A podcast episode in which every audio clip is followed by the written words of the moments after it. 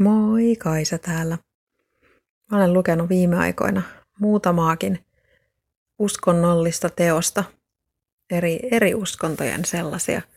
Ja on mielenkiintoista huomata, kuinka tavallaan tottunut on omaan kulttuuriin ja kuinka vaikea voi olla ymmärtää jonkun ei niin tutun kulttuurin taidetta tai teosta. Se on tosi mielenkiintoista, että voi ymmärtää, mitä lukee, mutta silti olla ymmärtämättä yhtään mitään siitä, mitä lukee. Mä mietin samalla myös sitä, että joskus tuttu paha on vaan helpompi kestää kuin vieras paha, jos nyt niin voi sanoa. Ehkä pikemminkin niin päin, että tuttu hyvä on helpompi kuin vieras hyvä, vaikka kumpikaan niistä vertauksista ei, ei ihan kuvasta sitä, mitä mä ajattelen mun mielestä on ollut tosi mielenkiintoista huomata, kuinka paljon enemmän, kuinka paljon kauemmasta omalta mukavuusalueelta mä joudun silloin, kun mä luen jonkun vieraan kulttuurin uskonnollista teosta verrattuna esimerkiksi raamattuun, jota mä oon lukenut viimeksi varmaan aktiivisesti rippikoulussa ihan muutama vuosi sitten, 25 vuotta sitten siis kiinnostavaa on ollut myös se huomata, että yllättävän syvällisesti jotenkin pystyy ymmärtämään viera- vierailla aakkosilla, joista en ymmärrä yhtään mitään, ja vieraalla kielellä, josta en myöskään ymmärrä yhtään mitään,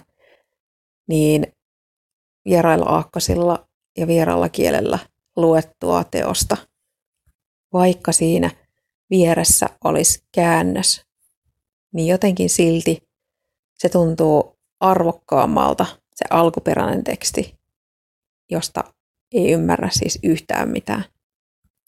Eli kyllä niissä selvästikin niissä teoksissa on jotain, joka ihmistä kiinnostaa syvällisellä tasolla.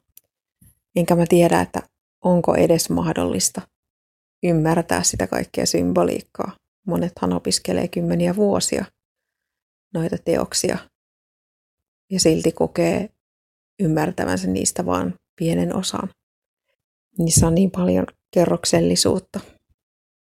Ja mä en ole niin kauan kuin mä muistan, niin ollut erityisen uskonnollinen. Niin mun mielestä on kiinnostava saada uusia näkökulmia ja siihenkin ajatteluun. Joka tapauksessa sen mä oon ymmärtänyt vasta aikuisena, että usko ja uskonto on kaksi täysin eri asiaa. Uskonto on se, joka asettaa rajoja ja normeja ja luo tapoja, ja usko taas on paljon rajattomampi asia, hyvin henkilökohtainen asia. Kiinnostavaa on ollut myös se, että erilaisiin kulttuuriin tutustuminen syö, tuo, anteeksi, tuo samalla syvyyttä oman kulttuurinkin ymmärtämiseen. Se, että tutustuu siihen, minkälaisia juhlapyhiä vaikka jossain toisessa, toista uskontoa edustavat juhliin, niin saa ajattelemaan omista juhlapyhistä ihan uudella tavalla. Olen siis saanut kristillisen kasvatuksen. Niin kuin rippikoulun, rippikoulun käymisestä kenties saattu päätellä.